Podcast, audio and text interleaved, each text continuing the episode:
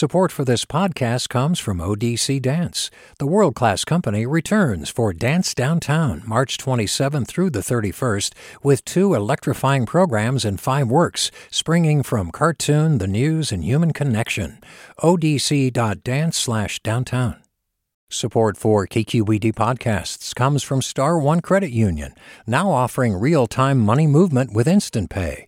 Make transfers and payments instantly between financial institutions, online or through Star One's mobile app. Star One Credit Union, in your best interest.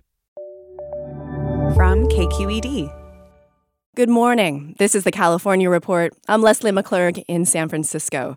Prosecutors have announced charges against the father and son suspected of starting the Caldor Fire, which destroyed nearly 800 homes last summer. Cap Radio's Scott Rodd has the details. The criminal complaint charges 66-year-old David Scott Smith and 32-year-old Travis Shane Smith with reckless arson, but it doesn't specify how the two allegedly started the fire. They also face weapons charges tied to the possession of a machine gun and silencer, but it's unclear if those charges are related to the arson allegations. Defense attorney Mark Reichel maintains his client's innocence and says the investigation has been unfolding behind the scenes for months. You know, they've known that the DA's office is investigating them since August. They searched their house a couple of times. The complaint includes a series of enhancements that could compound any punishments faced by the father and son if they're found guilty. That includes allegedly causing injury to an emergency responder as a result of the fire. For the California Report, I'm Scott Rodd in Sacramento. The coronavirus is spreading fast in LA County. The region is now back in the CDC's highest category of transmission. The spike comes in the 2 weeks since Thanksgiving. KPCC's Jackie Fortier explains. Los Angeles County health officials warned of the beginnings of a winter surge as new coronavirus cases totaled slightly more than 1,700 on Thursday. That's up from about 1,000 cases a day in mid-November. We have moved from substantial transmission back to high transmission. Barbara Ferrer is director of the LA County Health Department. If, as we suspect, this increase in cases reflects transmission that took place during holiday gatherings, we should consider this an early warning about the upcoming December holiday. The troubling trend of rising cases is also reflected in the number of hospital patients with the virus, which has risen to 666 people, an increase of 98 in just 1 week. Ferrer implored people to use the hundreds of free testing sites throughout the county and to get vaccinated or boosted if they haven't already. For the California Report, I'm Jackie Fortier in Los Angeles. In the face of a tough election, Devin Nunes announced he is stepping down this week. He's a Republican congressman in the Central Valley. He's not the only one giving up his seat. He joins at least 2 other California representatives, Democrats Karen Bass in Los Angeles and Jackie Speier in the Bay Area. KQED politics editor Scott Shafer looks at what that loss of seniority could mean for California's clout in Washington. Just before Thanksgiving, Bay Area Democrat Jackie Speier said it was time to leave Congress. No one's indispensable. It's time to transfer the torch to a new generation of leaders. During her 13 years in Congress, Speier developed a reputation as a champion for women, using her seniority to hold Pentagon officials accountable for decades of sexual assault in the military. But she acknowledged this week that it took her a while to feel effective in Washington. Certainly, seniority is a key component of how Congress operates. Seniority determines committee assignments, including the ability to chair important committees and just having the experience to know how Congress works. That's what gets lost when a veteran legislator retires. But, Speier says, if you do your homework, if you're competent, if your colleagues see that you are sincere and committed, you can gain traction pretty fast. Congressman Ro Khanna represents parts of Silicon Valley in a district south of Spears.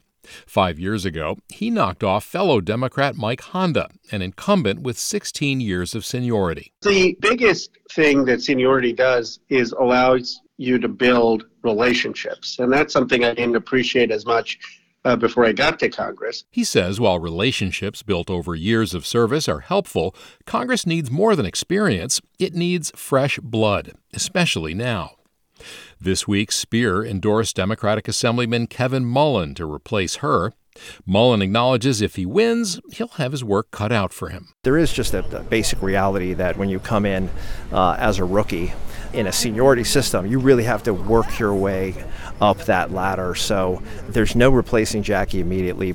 But as New York Congresswoman Alexandria Ocasio-Cortez has shown, even a freshman member of Congress can have an impact, especially, as Ro Khanna notes, if they know how to win attention. If you're not savvy about social media, if you're not savvy about cable news, if you're not savvy about the media and mobilization, I would argue you're not going to be a very effective member of Congress. Even with veteran departures, California's congressional delegation will still have plenty of clout, including Bakersfield House Minority Leader Kevin McCarthy and Speaker Nancy Pelosi, unless she too decides to step aside. For the California Report, I'm Scott Shafer. Hey, I'm Brian Stelter, and I hope you'll join me on Inside the Hive from Vanity Fair. Every Thursday, I'm getting the inside take from the best reporters in the country on what figures like Elon Musk, Donald Trump, Kevin McCarthy, and Marjorie Taylor Greene are doing. I think she wants to make things happen. She wants to get legislation passed. She made clear to me that she wants to have a president who upholds Christian values. She embraces the term Christian nationalist. That's Inside the Hive from Vanity Fair, available wherever you get your podcasts. I'm Jason Flom, and you're Maggie Freeling. Hey, Jason. Every day we learn about another person who shouldn't be in prison. 58 years in prison for a crime he didn't commit.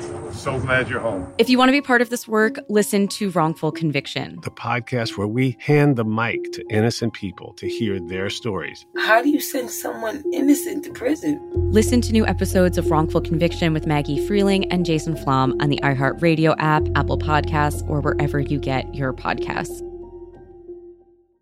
An environmental group is trying to stop the use of fishing gear that can harm whales and other marine life.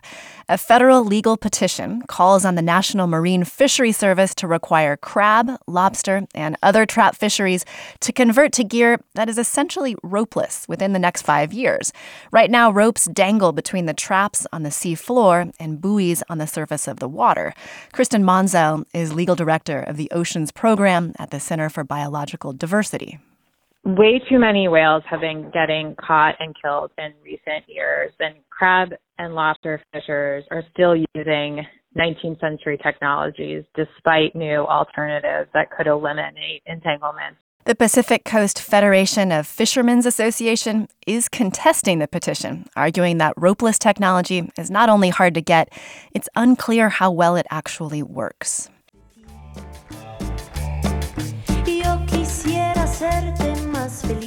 Many Mexican immigrants in California are transported back home when they listen to the band Los Ángeles Azules. The band's romantic cumbias were born in Mexico City barrios, but eventually they made their way to sweaty dance clubs in Los Angeles and far beyond.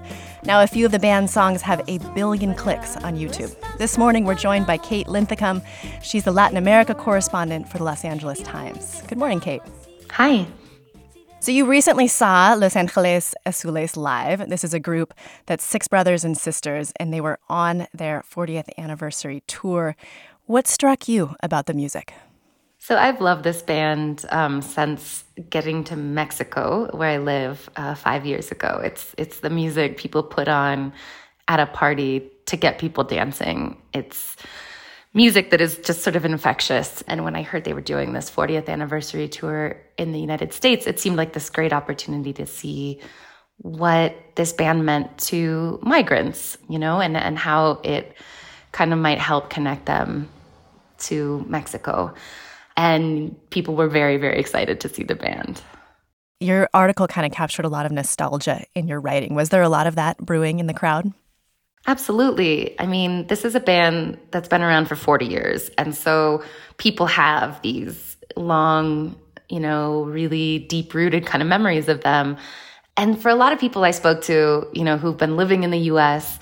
for a number of years, and many of whom, you know, can't go back to Mexico or to their countries because of their immigration status, this kind of transported them home. And yeah, it just like brought them to a pretty beautiful kind of emotional space. Are there spots in California where their music is especially popular, communities here in our state? Yeah, I mean, they sold out both of their shows in LA. They played the Central Valley, throughout the Inland Empire. I mean, they had more than 10,000 people at their show in Ontario, California. The cool thing is it's, you know, even though this band has been making music for a long time, they've kind of reinvented their sound in recent years and done a lot of collaborations with kind of more mainstream Latin artists. And so you have a lot of younger fans too. So that was one of the things that struck me, was that you had like grandparents, but also teenagers.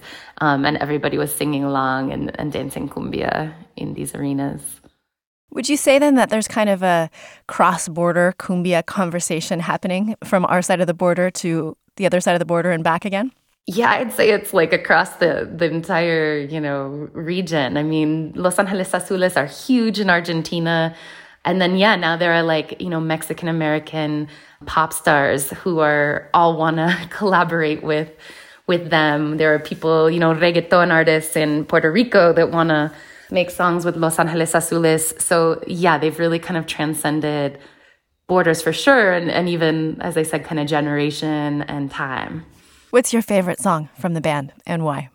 Oh my God, that's a difficult question. I really love them all, and hearing them live like 3 nights in a row was just the biggest treat of my life. But Como Te Voy a Olvidar is like the sort of most like pull at your heartstrings, aching love song about, you know, how am I ever going to forget you? This spurned lover, kind of just really getting kind of emo about it. The melodies, the accordion hooks, it's all just so irresistible. And that's the one that sticks in my head more than anything. Beautiful. Thank you so much, Kate. Thank you. Kate Linthicum is the Latin America correspondent for the Los Angeles Times.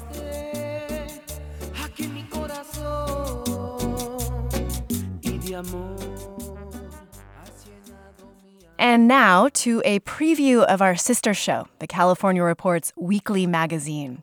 Today, a look at the gig economy and how it's changing work in all kinds of businesses, from Uber to Instacart to janitorial companies. Congratulations, you've just become entrepreneurs. You are now independent contractors. Chrissy Clark is the host of Marketplace's documentary podcast, The Uncertain Hour. She'll introduce us to Jerry Vasquez, a guy who had high hopes when he started a new job back in 2007. The gig was for a commercial cleaning company called JanPro. His first night as a janitor was at a child care facility that served more than 100 kids, many still in diapers. Open the door, he turned off the alarm, he turned on the lights. When he headed to the bathrooms to start cleaning, he had no idea what he was in for. There's like a bomb of poop all over the place, pee all over the place. And garbage bags full of diapers, so heavy you had to be careful getting them out of the trash bins. Because if you try picking up the plastic bag with all the diapers, the bottom's going to rip. Plus dried food and milk and juice caked onto the floor. Of course, there are lots of hard jobs in the world, jobs that make your body ache, that have long hours.